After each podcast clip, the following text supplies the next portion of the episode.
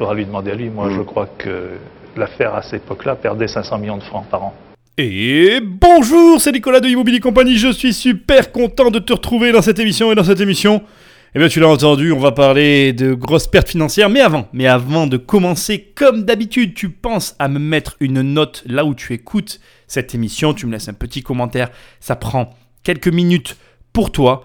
Et moi, ça m'aide énormément. Et bien évidemment, tu fais partie de la famille, et comme tous ceux de cette grande famille qui font de l'investissement immobilier, ce que tu vas faire, c'est tout simple, tu vas prendre le téléphone d'un de tes amis et tu vas sauvagement l'abonner à cette chaîne. C'est encore ce qui m'aide le plus. Alors, écoute, je suis super content, euh, enfin, super content, c'est pas le mot, tu l'auras compris, on va partir dans une trilogie. Et oui, je te le dis, je te l'annonce, nous allons partir dans une trilogie sur cette émission. Pourquoi? Bien parce que euh, j'ai fait donc dans l'émission précédente, tu auras entendu l'affaire Bernard Tapie. Et suite à de nombreuses écoutes de ma part, parce que j'ai travaillé cette émission en post-production, n'est-ce pas Si je puis parler comme ça, ça fait très professionnel. Hein et mais t'as paru une chose très étrange. Je me suis dit ceci. Je me suis dit, c'est fort amusant quand même. Il y a une personne dont personne ne parle. Je ne sais pas si je peux dire ça comme ça, mais c'est ce que j'ai ressenti. Bref, j'avais envie de faire une émission sur Robert Louis Dreyfus. Et j'avais vraiment envie de te faire cette émission parce que, comme je viens de te le dire, on parle toujours de l'affaire Tapi, mais il y a peut-être des choses dont on ne te parle pas et qui ont tout leur intérêt, dont cette charmante phrase que tu viens d'entendre. Il faudra lui demander à lui. Moi, Mm. je crois que l'affaire à cette époque-là perdait 500 millions de francs par an. et qui pour moi va prendre tout son sens dans l'histoire de Bernard Tapie. Mais avant, mais avant d'en arriver là, il te faut acheter un de mes programmes. Non, je rigole. enfin, tu peux acheter un de mes programmes, je rigole pas. Enfin, tu comprends, c'était de l'humour. Bon, bref, c'était un drôle d'humour, je te l'accorde. hein, mais n'hésite pas, nous travaillerons ensemble. Tu verras, tu passeras à l'étape supérieure. Enfin bref, c'est fini, on attaque. Mais qui est Robert Louis Dreyfus? Alors, je vais faire, euh, je vais être très transparent avec toi. Je vais dégrossir, d'accord? Je vais dégrossir qui est Robert Louis Dreyfus. Euh, L'idée, on va pas se mentir, c'est pas de te relire Wikipédia. Je vais simplement, comme j'ai l'habitude de le faire dans ces émissions, commenter des petites choses et surtout commenter l'homme d'affaires. C'est ça qui nous intéresse. Comment résonnent ces mecs-là Et c'est un personnage très très intéressant, mais alors vraiment très très intéressant. Et d'ailleurs, c'est un personnage que j'ai envie de dire qui contribue de manière euh, ouais un petit peu euh, indirecte à l'affaire de Bernard Tapie. Même si, même si euh, tu verras que euh, au final, j'ai envie de te dire, je te fais un petit pont vers la précédente émission, mais quand tu as vendu la maison, tu te rappelles dans la mission précédente par rapport à Bernard Tapie, si tu l'as pas écouté, je t'invite à l'écouter, émission très intéressante. Je te faisais un, clin d'œil en te disant que si j'étais ton agent immobilier, que tu me vendais une maison, que je te l'évaluais, que je, je te disais la maison vaut 100 000, que j'achète la maison sous couvert d'une société où je ne suis pas gérant, donc tu n'as aucun moyen de savoir que c'est moi qui achète, et puis tu découvres que j'ai revendu cette même maison à un million d'euros, bien, euh, tu, tu pourrais, tu pourrais attenter des choses envers et contre moi, ton mandataire. Ceci étant, au demeurant, imaginons que j'ai revendu cette maison à une personne 1 million d'euros, mais que tu découvres que cette personne a revendu la maison 20 millions d'euros. Alors là, j'ai envie de te dire, la question pourrait même se poser, est-ce que tu as pas pris un vendeur de choucroute? Parce que soit le mec s'est complètement planté sur l'évaluation de la maison, soit, et bien effectivement il y a une autre explication, tu es un benet et tu t'es fait avoir, soit le mec à qui tu as vendu la maison à 1 million et qui l'a revendu 20 millions est excessivement bon. Alors, sans plus de transition, nous allons attaquer sur l'histoire de Robert Louis Dreyfus et puis nous allons petit à petit, euh, je ne vais pas prétendre arriver à une conclusion sur cette émission, mais en tout cas, dresser le portrait d'un homme d'affaires qui, j'ai envie de le dire, avait quand même une part de génie en lui. Alors, euh, c'est un grand mot, le génie, si tant est qu'on puisse reconnaître un génie dans un homme qui est capable de faire de l'argent à ce stade-là. Je dirais qu'en tout cas, on ne peut pas se le cacher. Il était bon, le garçon. Il était bon. L'histoire de votre famille est extraordinaire parce que le, fondateur de la dynastie euh, s'appelait Léopold Dreyfus, euh, juif alsacien. Au milieu du 19e siècle, il se lance dans le commerce des grains avec une charrette à bras. Comme il n'est pas majeur, il n'a pas le droit d'utiliser le nom de, sa famille. Il emprunte le prénom de son père pour sa première société, qu'il appelle donc évidemment, c'est pour ça qu'il s'appelle Louis. Euh, après, c'est devenu Louis Dreyfus. euh, quand il a connu un succès extraordinaire, parce que très rapidement, ça s'est développé, et il deviendra le numéro un mondial du négoce de céréales. Alors comment est-ce qu'on peut passer en, quoi, en 50 ans euh, d'une charrette à bras au numéro un mondial C'était probablement le seul intelligent de la famille. Ouais. Depuis, on vit dessus. Non mais c'est- un génie, non? Oui, c'était sûrement le premier euh, type qui a créé des multinationales, parce que quand il est mort, euh, ou même en- avant 1900, il avait des, des bureaux en Chine, au Vietnam, Ouais. en Argentine. Il envoyait un mec, il partait à pied, et puis il envoyait des nouvelles cinq ans après. Il Ouais. créait un bureau. Ensuite, il a produit des, des produits manufacturés, il s'est intéressé à la banque, on l'appelait le roi du blé, il est mort en 1915, et son fils l'a succédé, effectivement, depuis vous lui succédez. Enfin, c'est une fortune incroyable qui a été bâtie en, en une cinquantaine d'années, quoi. C'est pas une fortune, une, une belle, affaire- une belle, euh, affaire. réussite. Alors, en 1940, votre euh, famille est spoliée. Euh, en 45, vous revenez en France, et en Pas 10 des- ans, enfin la famille, oui. La famille revient en France, oui, et en 10 ans, la famille regagne la même place qu'elle avait pratiquement avant la guerre, plus après la guerre du pétrole, du gaz naturel, de l'électricité. Enfin, c'est énorme. C'est raisonnable. J'aime bien votre modestie. Alors rien que là, pour moi, oh, j'ai- fait un choix. Déjà, je vais quand même te le dire avant qu'on attaque.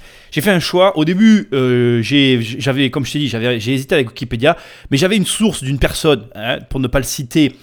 euh, je ne le citerai pas. Bref, qui racontait très bien l'histoire à ma place. Donc on va pas se fatiguer, on va optimiser. Par contre, dans l'histoire, là que tu viens d'entendre, il y a un truc. J'aimerais bien que tu prennes une seconde pour réfléchir à un truc qui vient d'être dit et qui, de mon point de vue, a une valeur inestimable.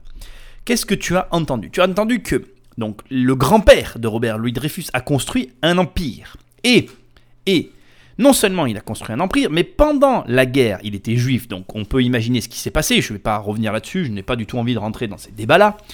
Mais ils ont été spoliés, ce qui veut dire que, en gros, je te traduis, ils ont tout perdu. Ils ont tout perdu. Un empire énorme a été entièrement avalé, enfin volé, c'est exactement le terme, par eh bien, une guerre. Et après la guerre, en 10 ans, ils ont repris la même place qu'ils avaient avant. Alors, ça m'évoque quoi? Je suis obligé de faire une parenthèse, je te jure, je te jure, je me concentre pour pas le faire, mais je n'y arrive pas. Écoute bien ce que je vais te dire. Ça veut dire que ce que tu sais plus de valeur que ce que tu gagnes. Je suis désolé de le préciser, mais c'est la vérité. Moi aujourd'hui, euh, si je devais repartir de zéro de mon immobilier, ben ça irait beaucoup plus vite. Ça irait beaucoup plus vite. Je sais exactement quelle action je devrais mettre en place le plus rapidement possible pour débloquer des situations qui me feraient accélérer beaucoup plus vite. Et là, c'est exactement la même chose. La personne, la famille savait faire. Et tu ne peux pas croire de manière innocente que dans les familles, comme la mienne par exemple, nous ne transmettrons pas notre savoir. Si il y a bien une chose sur laquelle l'État ne peut pas coller d'impôts. Si il y a bien une chose sur laquelle on ne peut pas venir te braquer et partir avec, c'est ce que tu as dans la tête. Et d'ailleurs, je vais te dire un truc. Je m'adresse à tous les voleurs qui viennent faire du homejacking et qui vont vider les baraques de leurs biens les plus précieux, ostentatoires et visibles. Les mecs, vous avez rien compris. Au lieu de braquer ces gars-là, prends le gars et fais-lui faire pour toi ce qu'il a fait pour lui. Et tu seras riche. Enfin bref, c'était une parenthèse. Mais bon voilà. Donc, première chose que je voulais souligner dans cette histoire de Robert Louis Dreyfus, enfin de, de la famille Dreyfus, c'est qu'il y a eu cette perte sèche et nette d'arrêt total du business avec derrière la reconquête en France, hein, je précise en France. Alors je sais ce que tu vas me dire, oui Nicolas, c'était dans les années 40, c'était différent d'aujourd'hui, mais non, arrête avec ça, c'est toujours pareil. Bref, tu te retrouves donc dans cette situation face à une, à une famille, une famille j'insiste, qui a rebâti ce qu'elle avait perdu. Et autre point que je veux absolument souligner avant d'attaquer, c'est effectivement comme il le dit, comme c'est dit à la fin de cette interview, cette modestie cette euh, distance qu'il peut y avoir entre ce qui est accompli et la réalité dans laquelle vit Robert Louis Dreyfus, qui était là durant cette interview. Je trouve ça super intéressant parce que là encore, tu te rends compte que ces, phrases qui sont dites par ces personnes, pour beaucoup de gens, elles, elles paraissent... Euh, si toi tu m'écoutes, moi je vais te dire un truc. Moi j'ai été euh, de l'autre côté j'ai été le petit gars qui a écouté ces émissions avec Bernard Tapie, Robert Louis Dreyfus. Tu vas regarder ces interviews et tous ces mecs qui te disent, même moi, je peux te dire, l'argent c'est du vent, ça compte pas, blablabla. Bla bla bla. Et toi, tu es là de l'autre côté, ouais, tu dis ça parce que t'en as, blablabla. Bla. Mais je vais te dire un truc. En fait, la vérité, c'est que ce qui fait parler ces gens-là comme ça, c'est l'expérience. Et c'est précisément le pont que je vais lier entre le fait que la famille est capable de regagner ce qu'elle a perdu et le fait que ces gens-là ont compris une chose, c'est que oui, ils aiment l'argent, ils en veulent, ils le revendiquent, ils l'assument, etc. Mais toi, qui écoutes de l'autre côté, ce que tu ne comprends pas, c'est que tu peux gagner de l'argent de toutes les façons que tu peux imaginer, mais si tu n'as pas l'état d'esprit, tout ce qu'il faut pour y arriver, tu n'y arriveras pas en fait. Alors je suis pas en train de te faire du développement personnel.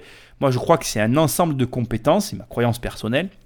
Je pense que c'est un ensemble de choses, un, amas, un, cumul d'é- d'éléments qui font qu'on est capable ou pas de gagner de l'argent. Mais effectivement, si déjà tu fais quelque chose que tu n'aimes pas, tu pourrais très bien te dire, par exemple, tu vois, ça va te montrer la force de l'état d'esprit. Tu fais quelque chose, aujourd'hui tu m'écoutes et tu fais un job que tu détestes, d'accord? Mais tu le détestes cet emploi. Tu te réveilles tous les matins, tu ne rêves que d'une chose, c'est euh, l'indépendance financière que les mecs te vendent sur le web, j'en sais rien, peu importe. Tu rêves de ces trucs-là. Et en réalité, t'as rien compris. Parce que faire un job que t'aimes pas, et là encore, je suis bien placé pour t'en parler, c'est une opportunité. Essaye d'être le meilleur dans ce que tu fais en ne l'aimant pas.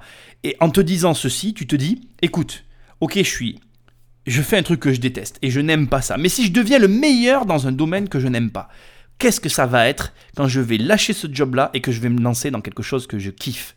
Et là, tu vas gagner en compétences, tu vas gagner en état d'esprit, en force, etc. Et ça va carburer, mec. Quand tu vas avoir la possibilité d'avoir le job, tu vas être un tueur. Et ces mecs-là, ils ont compris ça. Ils ont compris que l'état d'esprit passe avant bien, tout ce que tu peux imaginer et tout ce que tu peux te dire quand tu écoutes ce genre, bien, tout simplement de remarques où le mec à la fin te dit non, mais euh, bon, euh, oui, il a eu une petite affaire sympathique. En fait, tu vois, on avance dans, le, dans tout ça et ça va être super intéressant. Donc, euh, écoute, euh, Magneto, Patrick Et vous dites, je n'avais pas et je n'ai jamais eu de notion du coût de la vie. C'est vrai. Parce que euh, quand j'avais, quand j'étais étudiant, enfin, qui ont duré très longtemps parce que j'étais très mauvais étudiant, je vivais avec des copains dans une petite euh, appartement à quatre et donc euh, on était aussi bien que Ouais. 20 ans après. Ouais. Alors pourquoi, à ton avis, Robert Louis Dreyfus dit ça à ce moment-là? Alors je, vais te balayer rapidement l'histoire de Robert Louis Dreyfus. Robert Louis Dreyfus est une personne qui euh, n'a jamais été très bon, comme il le dit lui-même, dans les études.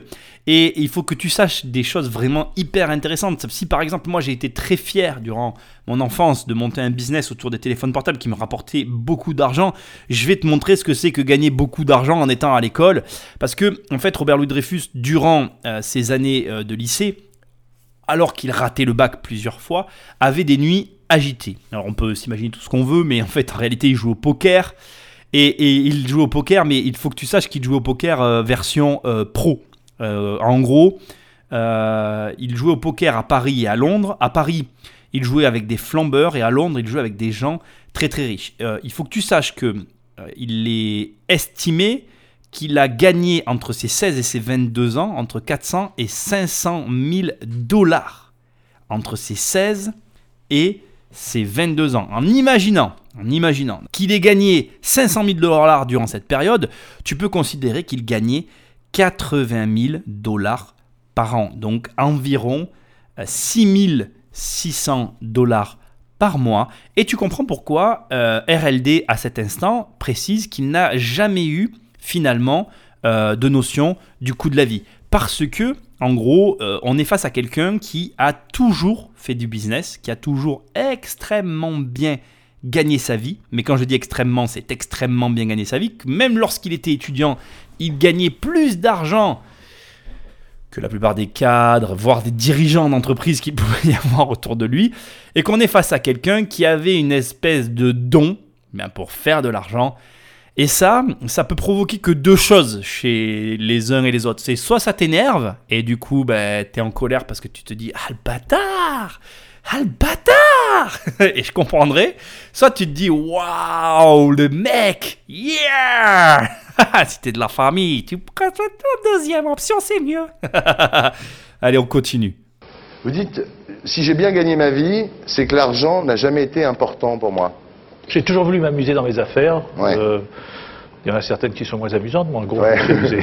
Alors, quand vous étiez adolescent, vous étiez assez glandeur d'ailleurs, non? Oui. Vous dites, je le suis toujours Euh, oui, et puis j'ai, je, me suis présenté quatre fois au bac, j'ai réussi euh, de le rater quatre fois. Ouais, Et- mais enfin, la dernière fois, j'avais triplé ma note, j'avais trois. ouais. Mais c'est vrai que vous avez fait l'école des cadres à Neuilly, c'est pas la meilleure école du monde non plus. Non, non, mais j'en suis fier. Ce qui me fascine, tu vois, dans ce qui vient d'être dit, je suis obligé de, de re-intervenir, c'est qu'aujourd'hui, on est dans, dans une époque de développement personnel, les mecs te disent, ouais, sois efficace, sois machin, sois truc, et là, t'as un espèce de milliardaire qui, qui, sort de nulle part, quoi. Je veux dire, le mec est lunaire, il est, il il- voilà, il plane à 3000, le gars enfin, moi je t'explique, mais t'as compris, le gars gagnait 80 000 dollars en jouant la nuit au poker par an, et le mec te dit, ouais, moi je suis un glandeur, l'argent on s'en fout, ce que je veux c'est m'amuser. Mais, mais, mais franchement, je vais te dire un truc, mais, mais je pense que c'est la meilleure des philosophies en fait, de s'amuser dans ce que tu fais, d'aimer ce que tu fais, de le faire avec passion, de le faire avec euh, entrain, de le faire avec plaisir. Je crois que, euh, bien évidemment, c'est, je, je- je- attention, je veux pas que tu crois que je crache sur le développement personnel, mais je trouve intéressant, là, maintenant, de juste te préciser qu'il n'y a pas de règles. Là, voilà, je, trouve que franchement, j'ai bien fait de faire cette émission parce que s'il y a vraiment un personnage complètement lunaire, tu vois, euh, on va l'opposer. C'est pas pour l'opposer, encore une fois, je cherche pas à faire ça, mais de l'autre côté, tu as un petit peu Bernard Tapie, le mec travailleur qui te dit qu'il bossait beaucoup, qui voulait gagner beaucoup d'argent. Et de ce côté, tu as ce gars-là, un peu un glandu, un peu le vilain petit canard, tu vois, il va le dire aussi après, mais qui lui a le même résultat juste parce qu'il s'amuse, il arrive à obtenir peut-être même de meilleurs résultats. Ça donne matière à réfléchir. Je, pense que l'erreur que font les êtres humains et qu'on fait tous quand on constitue des sociétés, c'est de vouloir mettre les gens dans des cases. Moi, j'ai jamais supporté les cases. Je les déteste les cases. Alors, je suis le premier à le faire par euh, euh, parce que j'aime bien prendre des raccourcis, parce que j'aime bien, on aime bien, on se rassure euh, d'arriver à encadrer les choses et à se dire voilà, nanana, c'est comme ci, c'est comme ça. Mais je crois, je crois qu'il faut pas croire, en tout cas, il ne faut pas euh, se dire que les choses sont arrêtées. Je crois qu'il ne faut pas euh, s'imaginer que ce qui marche pour l'un marchera pour l'autre et vice versa. Moi, je suis là pour t'aider à t'élever, à gagner plus d'argent, mais peut-être que tu es comme ce gars, que tu es comme Robert Louis Dreyfus, que tu es un branleur assumé et que, en tant que branleur, tout ce que moi je mets en place dans mon quotidien pour réussir à obtenir des résultats ne marchera pas sur toi. Et la clé, pour moi, la clé de ce qu'on entend là, c'est juste qu'on est en face d'un mec qui s'accepte comme il est et qui agence sa vie autour de ses besoins, de ses attentes et qui, du coup, eh bien, obtient des résultats, j'ai envie de te dire, euh, qui dépassent l'entendement. Réfléchis à ça. Et alors la nuit, vous jouiez au poker. Oui. Vous gagnez beaucoup d'argent en jouant au poker la nuit pendant que vous étiez à l'école, étudiant.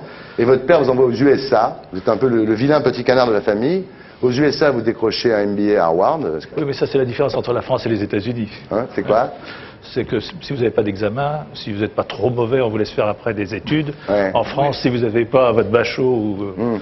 vous oubliez. Moi, je vais te préciser plein de choses sur la vie de Robert Louis Dreyfus parce que entre les deux passages que j'ai choisis, le prochain aussi, il s'écoule pas mal de choses et je suis obligé de te les préciser ici. Donc écoute bien, c'est très intéressant. Il faut que tu saches que donc euh, Robert Louis Dreyfus en fait a une vie très décousue. C'est pas aussi rapide que ce qui t'a été décrit à cet instant. Entre autres, il s'engage dans les rangs de l'armée israélienne. Il va y avoir pas mal de, j'ai envie de dire, tribulations pour ce jeune garçon. Et euh, dans tout ce parcours, moi j'ai des choses hyper importantes à te, à te souligner. Parce que même quand il va à Harvard, en fait, il y a un, moment de sa vie que moi je veux vraiment mettre en avant, qui pour moi est un moment clé. Et je vais oser le faire, qui est ce parallèle, je vais oser le faire, qui correspond au même moment clé où moi je rentre dans euh, ce groupe financier où finalement euh, tu, finis par te poser des questions sur les revenus que tu y gagnes. Alors, il faut que tu saches que en fait, Robert Louis Dreyfus, parce que, alors on va être très clair, c'est hyper important, il rentre, euh, il rentre dans euh, une banque, d'accord dont je n'ai pas d'intérêt à donner le nom, mais tu feras des recherches si ça t'intéresse, en tout cas, voilà, tu vois un peu comme tu veux. Mais il rentre dans cette banque-là parce que les directeurs de la banque connaissent le père de Robert Louis Dreyfus. Ça a son importance parce que pour moi, de la même manière que je suis rentré dans ce groupement-là financier euh, pour des raisons euh, professionnelles, tu ne rentres pas dans ces groupes-là par hasard. On va, va pas se mentir. Il y, y a quand même effectivement une notion de base qui contribue à te faire pénétrer cet univers-là. Bref, il est payé 80 livres sterling par mois en travaillant 7 jours sur 7. On est très très loin des 80 000 dollars par mois. Il manque quelques zéros. J'ai j'ai reculé pour rire, c'est pas. Voilà. Et euh, il faut que tu saches que durant cette période, donc qui va euh, marquer finalement une pause durant euh, le passage du MBA à Harvard, parce que l'autre il dit Harvard, je sais pas comment il dit ça, mais enfin bref, peu importe.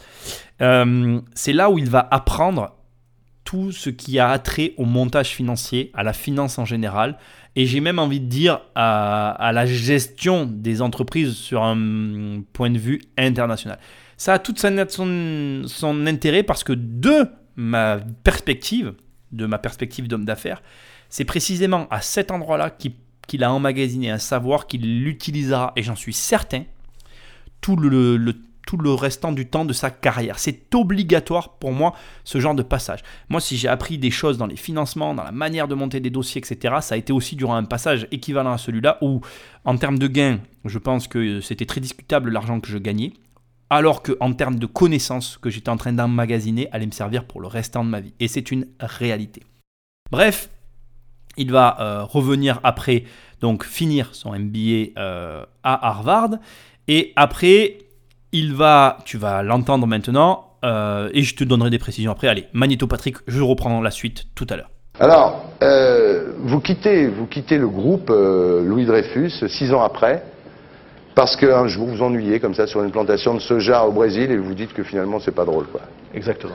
Alors vous lancez une affaire, c'est vrai que tout ce que vous touchez, ça, ça marche. Quoi. Vous lancez une affaire, ça s'appelle l'IMS, qui est une société américaine, enfin vous la reprenez, qui est une La société France. américaine euh, d'études de marché médicaux, vous la revendez quelques années après. 1,8 milliard de dollars. Alors là, c'est hyper intéressant. Je suis obligé de revenir sur le cas IMS. IMS Hustle, Hustle la vie, tu vois, en américain.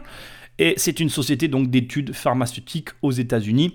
Euh, alors, il y a plein de choses très amusantes. Il se trouve que euh, comment, par quoi commencer? Il faut que tu comprennes une chose, c'est que le monde des affaires est un tout petit milieu. Mais c'est chaque milieu, en fait, chaque milieu dans lequel tu vas évoluer est petit. Le milieu de l'immobilier euh, régional est tout petit. Le milieu de l'immobilier national est un peu plus grand, mais il est toujours tout petit. Et le milieu de l'immobilier international est toujours un peu plus grand, mais il n'est pas très grand.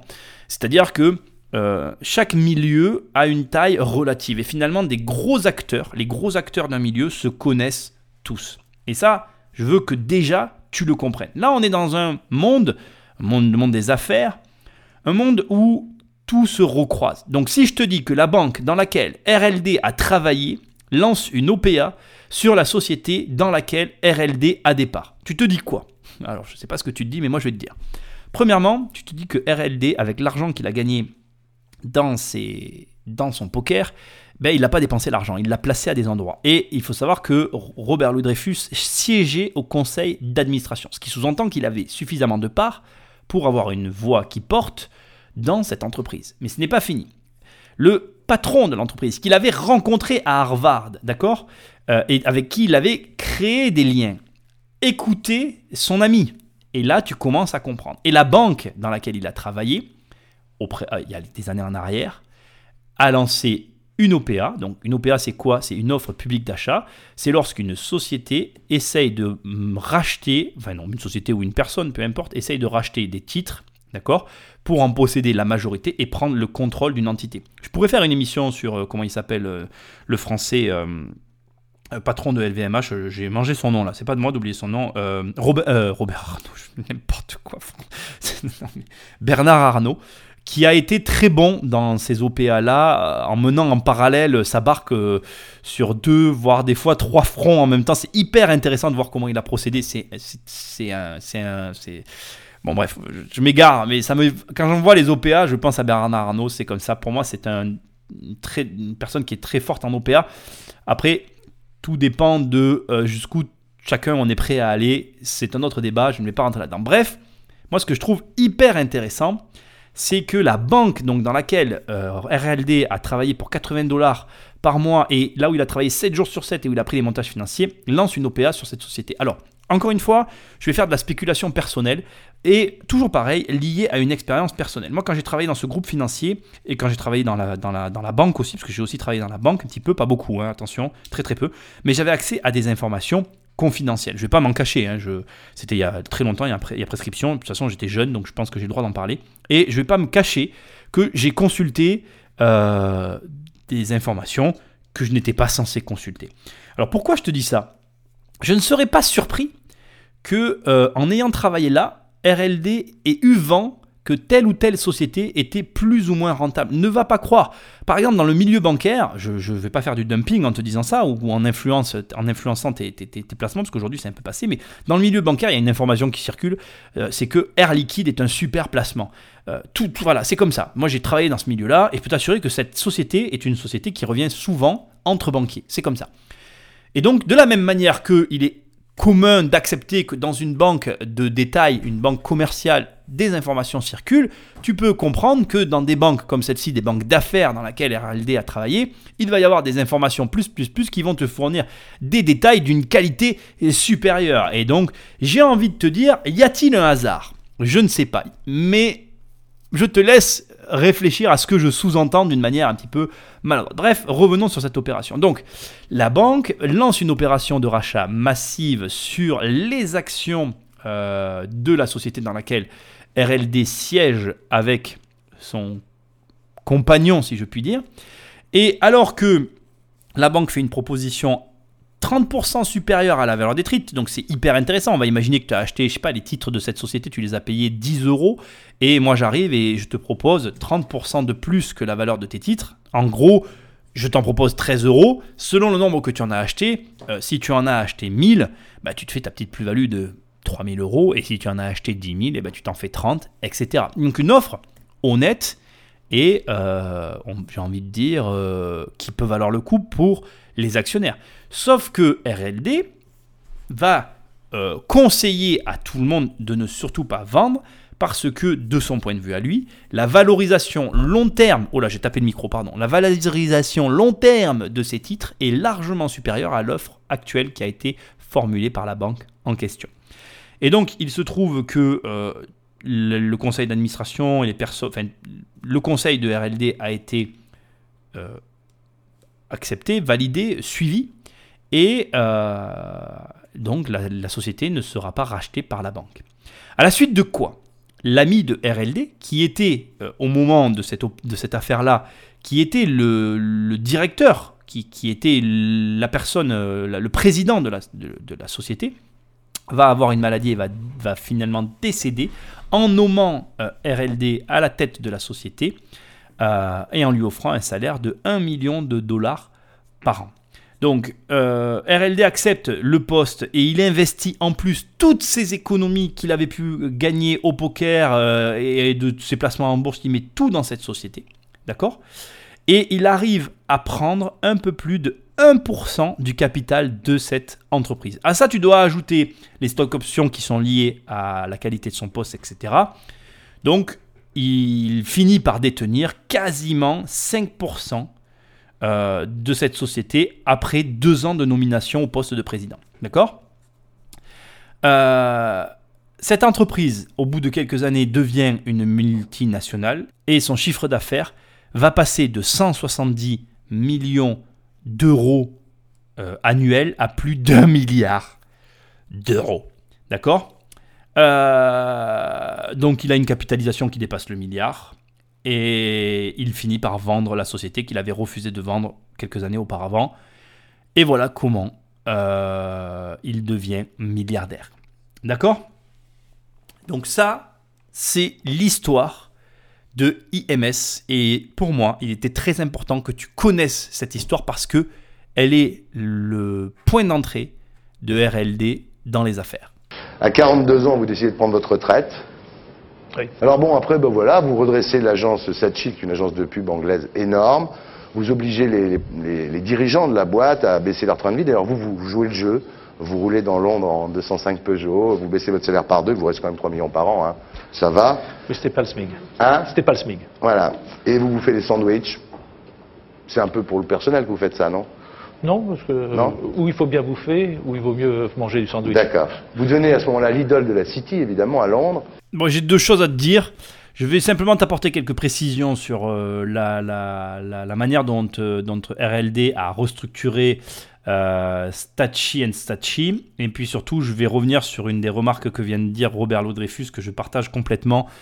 C'est très amusant, c'est l'histoire du sandwich, mais on va en parler après. Une seconde. Alors, juste, je t'explique. Donc, quand il Alors déjà, on lui propose, il faut savoir qu'on lui propose de diriger l'agence de publicité et il accepte, d'accord? Donc on lui propose de la, de la reprendre malgré les dettes, puisqu'il y avait plus de 500 millions de dollars de dettes. Mais il faut que tu saches que euh, il, accepte sous condition d'obtenir les pleins pouvoirs au conseil d'administration pour redresser l'affaire. C'était sa condition sine qua non pour entrer en, lice.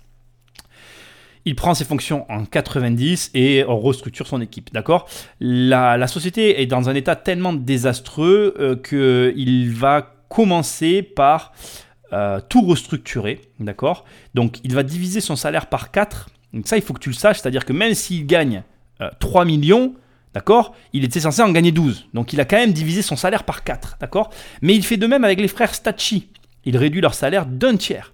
Et malgré toutes ces grandes mesures symboliques, la société continue de perdre de la valeur sur les marchés financiers, ce qui euh, oblige, parce que c'est à peu près le terme que je crois qu'il faut employer dans ces cas-là, RLD à continuer sa chasse drastique aux dépenses inutiles au sein de la société. Et ensuite, malgré toujours des difficultés, il va prendre la décision de vendre tous les tableaux de la galerie d'art, ainsi que la collection de voitures des frères Stacci. Et c'est comme ça qu'il va récupérer des millions. Enfin, c'est comme ça. J'oublie quand même un détail qui a son importance. Il va aussi quand même licencier 800 salariés. Et c'est comme ça qu'il va redresser la société. Il quittera de lui-même la société en nommant un successeur. Et euh, voilà comment il s'y est pris. Alors, deuxième chose, euh, euh, non, je en parlerai après. Juste une chose tu vois que c'est une personne qui euh, n'a pas peur de se relever les manches, qui n'a pas peur de prendre des décisions qui sont, j'ai envie de dire, qui vont à l'encontre de l'opinion publique, parce que c'est très, très mal vu de licencier à tour de bras de cette manière-là. Mais j'ai eu cette réflexion. Moi, je ne vais pas rentrer dans le détail, mais j'ai eu fait partie d'un conseil d'administration que j'ai quitté et, je l'ai quitté pour ces raisons-là, c'est que j'ai tout le temps et poussé le conseil à investir et à gagner de l'argent. On m'a toujours refusé et on m'a toujours, euh, avec beaucoup de cynisme je trouve d'ailleurs, dit que ce n'était pas la vocation première de, tout ça que de gagner de l'argent. Mais comme je leur ai toujours fait remarquer, le jour où tout, ce que vous avez construit n'existera plus, c'est sûr que euh, quand vous aurez dépensé tout l'argent et qu'on aura fermé la structure, il n'y aura plus de considération à avoir sur le fait de gagner ou pas de l'argent. Et je crois que aucune décision nécessaire n'est facile à prendre. Rappelle-toi de ça. Aucune condition nécessaire n'est simple à prendre. Et s'il y a une chose que je peux dire de RLD, c'est que il n'avait pas peur de prendre des décisions nécessaires. Et parfois, il faut des gens comme ça, soit à la tête d'un pays, soit à la tête d'une entreprise. Il n'y en a pas assez. Voilà. Je pense que je suis de la même trempe que de cette personne-là, mais je ne joue pas dans la même catégorie. Mais ne t'inquiète pas, je vais y arriver. Bon bref, c'est pas la question. Deuxième point que je veux souligner, c'est cette histoire de sandwich, où, tu entends euh, très clairement Thierry qui se fout de sa gueule en lui disant Ouais, vous mangez des sandwichs, vous vous foutez de votre gueule avec vos revenus. Et là, il répond Mieux vaut manger. Soit tu manges des sandwichs, soit tu manges bien. Il n'y a rien entre les deux. Euh, je suis né et je suis fait pour comprendre ça parce que je suis comme ça. Je préfère ne rien faire que euh, aller quelque part et vivre la chose à moitié. Je vais te le dire autrement, c'est un truc, c'est un sujet de discussion euh, houleux en famille. Je suis le genre de mec, tu vas parler avec moi, tu vas dire Ah, mais Nicolas, mais pourquoi tu vas pas là? Pourquoi tu fais pas ci? Pourquoi tu fais pas ça? Et parce qu'en fait, si j'y vais pour faire la moitié des trucs que j'ai envie de faire là-bas, ben, je préfère pas y aller. C'est-à-dire que je suis le genre de mec, si tu vas me dire Nicolas, viens, on va là-bas, et moi j'ai envie de, de, vivre le truc, euh, mais à fond, mais il faut que je puisse avoir les moyens de le vivre. Sinon, j'y vais pas. Je préfère ne pas le vivre. Il n'y a rien entre les deux. Et euh, je sais ce que tu es en train de te dire. Tu es en train de te dire, attends, c'est un peu excessif comme manière de réagir. C'est pas comme ça que tu vas arriver. Il, faut savoir faire des choses raisonnables. Mais je vais te dire un truc. La réussite, elle est, elle est déraisonnable. Donc si tu veux réussir, ne sois pas raisonnable. Ce n'est pas dans la raison que tu vas trouver la réussite. Magnéto Patrick. Bon, la première fois qu'on vous propose Adidas, vous refusez parce que vous dites que tout ce qui a été touché par Bernard Tapie, c'est pourri, donc vous refusez de, vous intéresser à une affaire dont Tapie a été le propriétaire. C'est ça? Oui. Hein? Finalement, vous acceptez, vous obtenez un bon deal du Crédit Lyonnais, et vous prêtez de l'argent à 0,5%. Vous avez de la chance, vous. Oui, c'est un banquier qui s'est prêté. Ouais. Tapie vend 2 milliards, hein, euh, il vend le prix qu'il avait acheté, 2 milliards, et vous, quelques années après, 5 ans après, ça vaut 22 milliards. Oui. Vous avez fait quoi entre-temps? Euh, j'ai vaguement travaillé. Ouais. Non, on a, on, a, on a refait des produits que les jeunes voulaient et puis euh, je pense qu'on a bien fait le marketing. Ouais. Puis on a la chance, on a eu Zidane, on a eu la Coupe du Monde. C'est pour ça que Tapi est pas content, parce que Tapi dit toujours qu'il s'est fait avoir dans l'affaire Adidas. C'est vrai que s'il a, honnêtement, je ne vais pas défendre Tapi, pas moi, mais s'il a vendu 2 milliards et que vous, vous en faites une affaire qui, 5 ans après, vaut 22 milliards, euh, je comprends qu'il soit pas content, non? Il faudra lui demander à lui. Moi, Mm. je crois que l'affaire à cette époque-là perdait 500 millions de francs par an. Tout d'abord, je te présente mes excuses parce que 32 minutes d'émission pour arriver au point qui nous intéresse. Selon, euh, si tu es intéressé par l'argent, la finance, ça peut ne pas être intéressant, mais ça peut l'être aussi. Bref, nous sommes dans ce qui m'a conduit à faire cette émission. Alors c'est vraiment euh, très très très très très très intéressant parce que pour moi, euh, cette émission est, est presque obligatoire. Presque j'aurais dû mettre ça dans l'autre émission avec Bernard Tapie parce que Imaginons effectivement que RLD rachète réellement Adidas et que Adidas perde effectivement euh, l'argent que prétend, euh, enfin que, que RLD vient de nous déclarer qu- que Adidas perdait. A-t-il fait une si bonne affaire?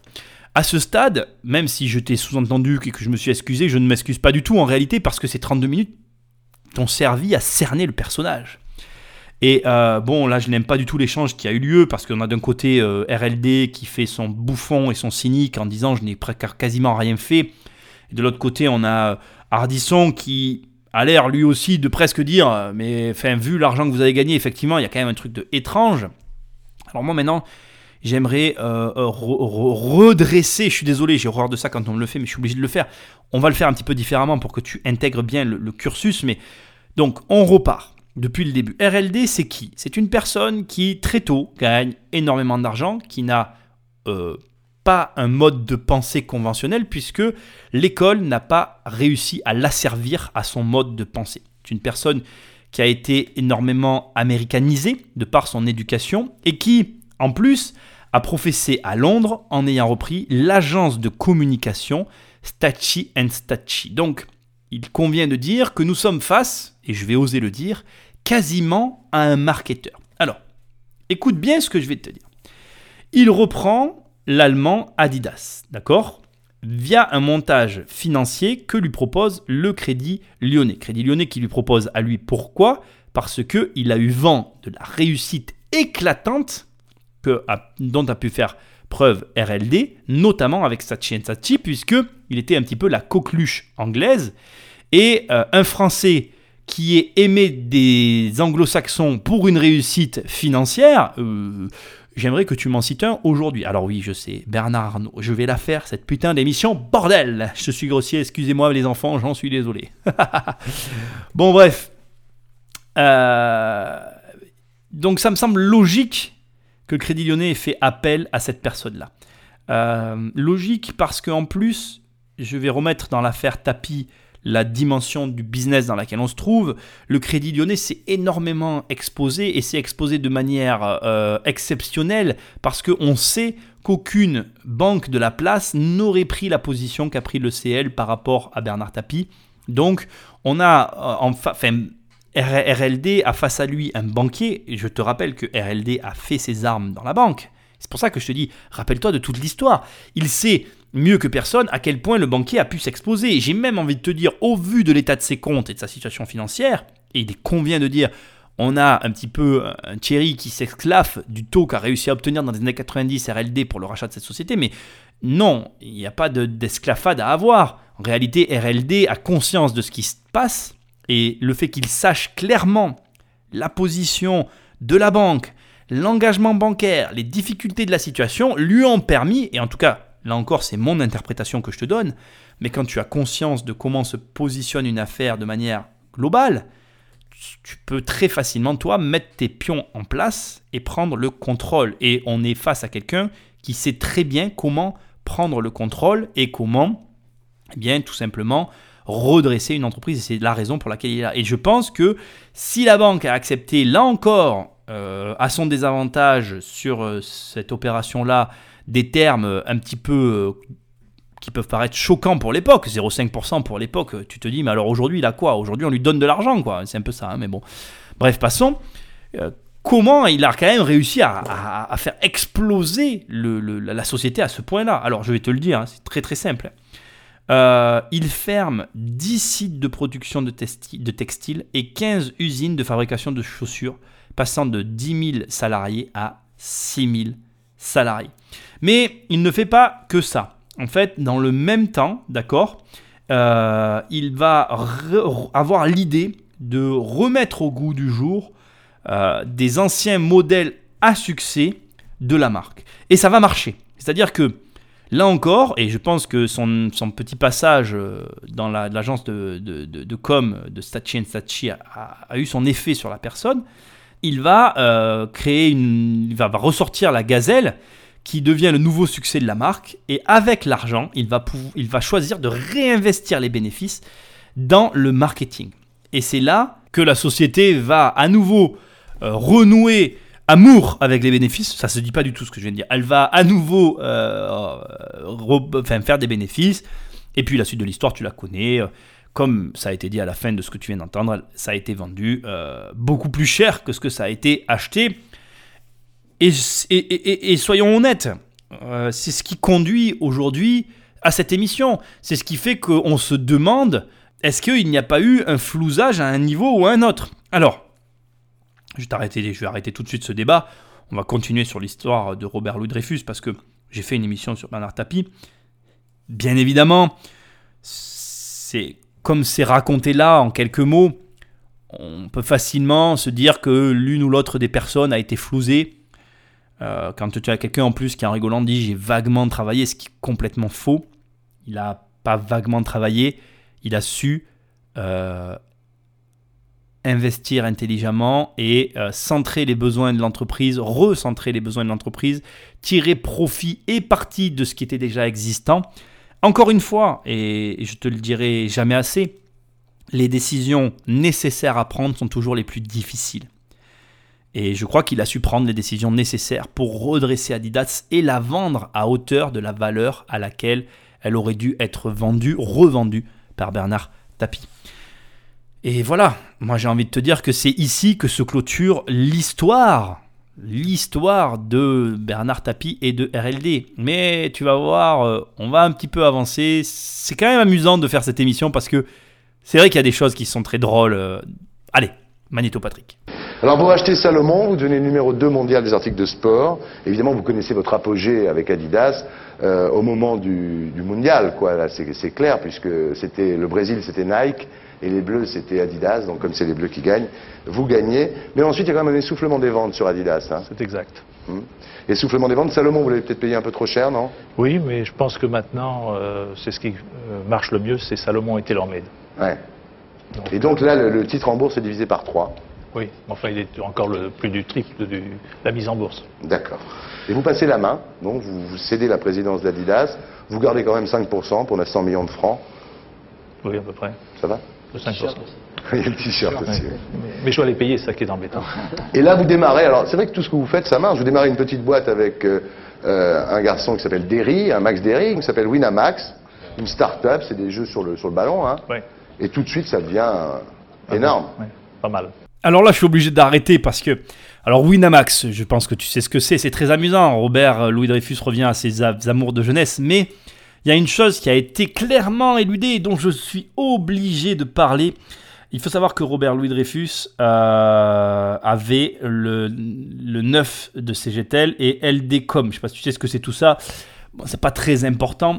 Euh, il va bénéficier du coup. euh, il va, il, va, il va être, comment dire, il va se positionner pardon, comme un des concurrents de France Télécom, mais c'est pas de ça dont je veux te parler. Il y a une chose, alors pourquoi je sais ça, je ne le sais pas. Euh, je ne sais pas pourquoi je sais ça. Euh, je crois que c'est par rapport à un, bâtiment que j'avais fait. Enfin, j'avais eu cette info euh, et, ça m'avait vraiment marqué. Je m'étais dit, ah le bâtard Je m'étais dit ça, ah le bâtard Tu vois? Et je me suis dit, putain, le mec qui a fait ça, c'est un bon. je savais pas que c'était lui en fait à l'époque. Et après, les informations se, se sont recroisées. Donc en fait, il faut que tu saches qu'il a participé, donc le- le groupe, parce que là, ce que je suis en train de te dire a été fait euh, sous couvert, d'accord, euh, du groupe Robert Louis Dreyfus. Et euh, ils ont participé, d'accord, au déploiement de la fibre noire. Donc la fibre noire, c'est quoi? C'est en fait en France, il y a des voies navigables qui sont finalement dans les, dans les rivières.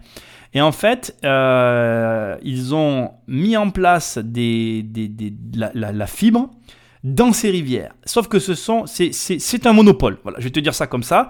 C'est un monopole. C'est exactement le rêve de mon ami Warren Buffett. C'est exactement euh, le concept d'avoir finalement quelque part dans, le, dans, un pays, peu importe où, un pont et qui soit le seul pont possible pour aller d'un point A à un point B. Donc on va, on va imaginer qu'il n'y a qu'un seul moyen de, de- passer ce pont. Et là-dessus, tu mets un péage. C'est ce que je suis en train de te décrire là, c'est le symbole même de, selon Warren Buffett, de l'investissement gagnant. Et ce qui est hyper amusant, c'est exactement ce qu'a fait Robert Louis Dreyfus avec euh, sa fibre qui passe dans les zones navigables de notre pays. Il s'est fait un petit monopole discret dont personne euh, ne connaît euh, l'existence et qui prolifère très tranquillement dans son coin et qui aujourd'hui est utilisé par euh, tous les plus grands opérateurs alors que lui-même avait été à un moment donné positionné comme un concurrent d'un opérateur. Donc écoute, euh, voilà, je voulais te faire cette parenthèse parce que avant euh, Winamax, avant d'arriver sur le marché du web avec Winamax et donc finalement tout le, tout la partie, j'ai envie de dire, que tu peux voir poker en ligne, etc., machin de jeu, eh bien il y avait cette partie-là aussi qui explique, tout cas euh, de, de- de mon point de vue, un petit peu comment on retrouve euh, RLD euh, à cet endroit un petit peu inattendu parce que euh, c'est vraiment un pionnier le mec quoi, quoi. je veux dire euh, quand tu regardes le parcours il a, il a- ben, respect quoi allez dernier petit point et on arrive au bout de l'émission Et là, vous revenez dans le giron familial, voilà. C'est-à-dire qu'après tout ça, finalement, ce que je voulais montrer, c'est que vous avez fait un peu vos armes ailleurs, et là, vous revenez dans le giron du groupe Louis Dreyfus. Je suis plus calme. Ouais. La famille, je peux les, je peux les maintenant euh, les voir avec plaisir. alors c'est très amusant cette remarque de la fin les revoir avec plaisir.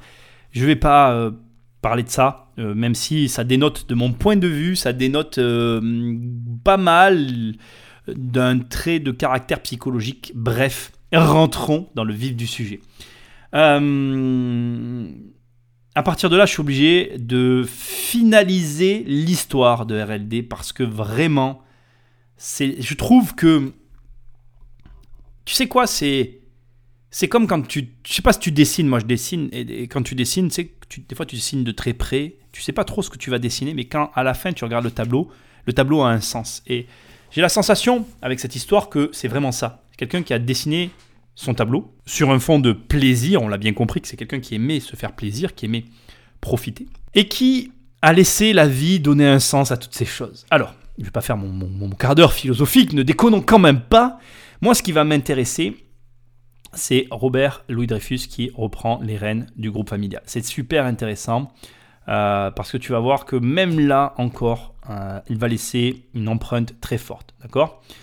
Euh, il, faut que tu saches que fait, ce qui se passe, c'est que le groupe Robert Louis Dreyfus, en fait, est un groupe qui est un groupe familial, mais euh, il y a eu plusieurs enfants. Et donc, qui dit plusieurs héritiers, dit un groupe qui présageait, au moment où, RLD reprend les rênes, de se scinder en sept parties euh, différentes, risquant d'affaiblir le groupe. Et c'est là où je trouve tout le paradoxe de cette fin euh, où cette personne a dû mener son propre combat pour accepter ses origines. Euh, et lorsqu'il va revenir, il va tout faire, il va agir dans le but simple et unique de consolider et de conserver l'existence de ce groupe. Et je trouve ça magnifique parce que de la manière dont, dont, dont, dont- je sais pas toi tu as vécu cette émission, mais moi dans laquelle je l'ai vécu en, travaillant dessus, j'ai vraiment la sensation de ce petit gamin qui a voulu vivre sa vie, détaché de toute cette histoire, en voulant prouver à tout le monde qu'il existait lui-même en étant aussi bon que ses aïeux, mais qui au final, en rentrant au bercail, euh, va témoigner, et pour moi c'est le plus beau des témoignages qu'on peut faire. Alors je sais ce que tu vas me dire, putain Nicolas, mais t'es un grand malade, on parle de fric là, bordel, c'est que des histoires de pognon, mais ouais, mais en fait, putain, mais je sais pas comment t'expliquer. En fait, le problème c'est que quand tu parles à un mec qui aime pas l'argent, qui a une dent contre les riches là, bon, je vais pas rentrer dans le détail, je, je suis pas là à dire que peu importe que t'aimes ou pas les riches, mais Ce que les gens qui gagnent pas d'argent ne comprennent pas par rapport aux gens qui gagnent de l'argent, c'est que le plaisir, c'est pas de gagner de l'argent, c'est de construire un truc en fait. C'est de construire un truc qui marche et de le construire à une échelle qui dépasse l'entendement. Ah, je sais, c'est mégalo, c'est tout ce que tu veux, tu peux, me, tu peux me dire tout ce que tu veux, je m'en fous. C'est ça la vérité. Et, voilà, et, je crois qu'il y a ce plaisir qu'il y a dans ces personnes qui aiment faire des affaires, de faire des grosses affaires. Mais pas pour le pognon en fait. Tu l'as vu dans cette histoire, putain, ils ont tout perdu pendant la guerre, ils ont tout refait en 10 ans. C'est bien qu'à un moment donné, c'est pas. Voilà, je sais pas. Bon, bref, je, vais y aller parce que là, je me perds dans mes écubérisations bizarres. Ce que j'essaie de te dire, c'est que on a quelqu'un qui a finalement lutté contre sa famille, mais qui va faire du plus beau témoignage euh, possible qui peut être fait face à un groupe familial. Il va euh, décider de remanier entièrement le groupe. Alors déjà, je sais ce que tu vas me dire. Je sais, ouais, mais c'est un milliardaire, Nicolas. Mais oui, mais il a quand même choisi de prendre la tête du groupe et de ne pas être payé pour ça. Et euh, il n'est absolument pas payé alors que ce mec-là vaut... Je suis désolé, hein, ça va être très vexant, hein, mais si tu gagnes pas... si tu, je sais pas combien tu gagnes par mois, mais prends ton revenu. On va imaginer que toi qui m'écoutes, tu gagnes 2000 euros par mois. Ok? On parle, on parle quand même d'un gars, je suis désolé de te le dire, hein, mais qui vaut je sais pas combien de fois ton revenu, mais qui se faisait payer 250 000 euros par mois. D'accord? Donc, en gros, c'est quasiment. C'est plus de 100 fois ton revenu. Je, suis désolé, c'est affreux. Tu vas me dire, non, mais ça les vaut pas, non, non, non, mais si, mais ce mec-là, tu lui donnes, tu lui donnes Adidas, qui perdait de l'argent, il en fait une entreprise qui vaut des milliards. Donc, euh, il, alors tu vas dire, oui, il a supprimé des postes. Mais il n'a pas fait que ça, mec. C'est trop facile, en fait, de, de, de, de croire. Et, oui, oui, ces mecs-là ont besoin des autres pour arriver à faire ça, mais la vision, le mec qui dirige le bateau, il y en a qu'un. Tu peux me sortir tous les trucs. Tous ces gars qui te font croire que parce que, que moi j'ai jamais vu de bateau voguer sur les flots avec un système par vote pour avancer. Euh, si, il devait bien y en avoir un, c'était le Titanic, mais il s'est pris un iceberg. Voilà, t'es mauvaise celle-là, moi je me fais rien. Bref, on revient à l'histoire de Robert Dreyfus. Il choisit de reprendre donc le groupe et de mener le groupe à une transition de, finalement de, de, de de la société sans prendre de revenus. Donc déjà, moi, tu peux me dire ce que tu as envie, même si c'est un milliardaire, il n'était pas obligé. Le groupe financier, le groupe, euh, le groupe euh, RLD en lui-même avait les moyens de le payer à la hauteur de ce qu'il valait. Or, il en refuse les revenus. Groupe qui, je te le rappelle, n'a pas hésité à le malmener durant son enfance, et donc il aurait pu aujourd'hui abattre sa vengeance sur le groupe. Il n'a pas choisi de le faire. D'accord? Il va, il va complètement remanier le groupe, notamment en, en fermant des activités industrielles, d'accord? Il va liquider des actifs immobiliers, notamment un hôtel à Las Vegas. Je veux dire, il prend encore une fois, il prend des décisions nécessaires, et toute décision nécessaire est difficile à prendre. Encore une fois, d'accord? Euh, il, va euh, remanier aussi euh, des, des, des, des coups de, enfin, il va remanier des structures, des structures indépendantes du groupe en baissant les coûts de production dans le but d'augmenter les marges, d'accord? Et il va aussi instaurer ou en construire un nouveau système de gestion au sein du groupe. Il faut que tu saches que donc, je reviens sur ce que je disais tout à l'heure, il y avait à ce moment-là sept héritiers qui eux-mêmes vont avoir des enfants, donc qui potentiellement présente le risque de resubdiviser le groupe en 14 ou X petites parts, ce qui affaiblirait le groupe et qui va à l'encontre de la mentalité de Robert Louis Dreyfus et donc il va tenter, proposer un schéma de rachat aux héritiers au travers et grâce à l'aide d'une banque d'affaires euh, pour essayer d'obtenir le plus possible de capital de ce groupe familial euh, en mettant tout en œuvre pour bloquer les héritiers restants dans euh, l'éventualité d'une séparation du groupe. En gros, je vais te le dire autrement, il va tout faire pour que le groupe reste uni et va agir, ou en tout cas mettre en œuvre des dispositifs euh, légaux, hein, bien évidemment, mais au, sein de contrats de, de, détention des titres, pour que les héritiers ne puissent pas subdiviser ou dilapider ce qui aura été construit. Et je trouve ça vraiment, cette histoire finie, moi je trouve pour des hommes d'affaires, c'est magnifique d'arriver comme ça à restructurer et récupérer, reconstruire euh, un groupe et à le remettre et le conserver dans le giron familial. Aujourd'hui, dans un monde où finalement il y a des multinationales un petit peu anonymes, euh, avoir comme ça des groupes euh, familiaux, c'est, je trouve, à saluer. Voilà. Voilà, c'était l'histoire de RLD qui était intimement, un petit peu en tout cas liée à celle de Bernard Tapie, une histoire euh, haut en couleur, je trouve. Je ne sais pas ce que tu en as pensé. En tout cas, euh, moi j'ai pris beaucoup plaisir à faire cette émission. Je pense que le mot d'ordre de cette émission, c'est euh, toute décision nécessaire et difficile à prendre.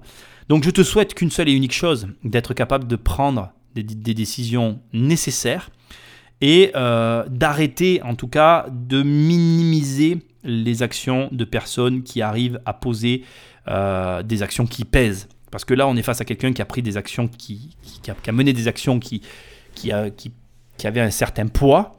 Et euh, même si dans certaines interviews, comme on peut avoir là, c'est minimisé par le côté rocambolesque, par le côté show business, par le côté tout ce qu'on veut, ne va pas croire que ce qu'il a fait est simple. Bien au contraire, c'est très complexe. Et je vais même te dire que je pense que la dernière étape que je t'ai racontée, là, celle euh, de restructurer le groupe familial, a dû être de loin une des hum, épreuves les plus dures à traverser parce que licencier, euh, réduire des coûts, modifier, quand tu t'adresses à des gens qui sont pas de ta famille, qui sont même pas des gens que tu as choisis, que tu ne connais même pas, parce qu'à mon avis, il a dû licencier des gens qu'il ne connaissait même pas, c'est une chose. Maintenant, euh, prendre les mêmes décisions face à des gens que tu connais, qui sont des membres de ta famille, crois-moi, crois-moi, et je t'invite à y réfléchir, même si c'était une décision nécessaire, elle devait être sacrément dure à prendre, celle-là de décision. Et donc, pour conclure, je vais te dire une chose. Je vais te dire que, comme il l'a dit lui-même, amuse-toi, prends plaisir. Je te rappelle quand même que euh, RLD a créé le site Winamax. Je t'invite à aller le taper sur Internet et à aller voir ce qu'est ce site. C'est un site euh, de jeux en ligne, de poker en ligne. Et quand tu vois l'histoire de ce mec, c'est pas surprenant qu'il ait fini avec une société comme ça dans les mains. C'est un homme qui, pour moi, en tout cas, on peut penser ce qu'on veut, euh, aura eu le mérite de traverser la vie en faisant euh, bah, ce qu'il a voulu faire. Il a quitté ce monde aujourd'hui. Je n'ai pas abordé le sujet du foot, je n'ai pas abordé plein de sujets qui peuvent être abordés tout autour de cette personnalité. moi, si tu veux, j'ai pas du tout envie de rentrer euh, dans ce détail-là. Euh, tu feras des recherches sur la personne si tu désires en faire.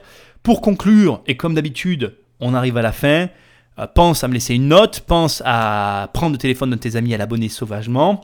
N'hésite pas à m'envoyer des remarques, des commentaires, des sujets dont tu veux que je traite. Et puis, si tu veux qu'on travaille ensemble, tu vas sur mon site, il y a les programmes, ça sert à ça. Et puis, on se rencontrera sûrement au travers de ces programmes. Moi, je suis très heureux de t'avoir avec moi dans ces émissions et je te dis à très bientôt dans une prochaine émission radio. Salut Donc le vilain petit canard euh, s'est rangé des voitures, ça y est? Non, j'espère que j'aurai encore une, autre montagne à faire et d'autres aventures amusantes. Ouais. Parce que sinon on meurt.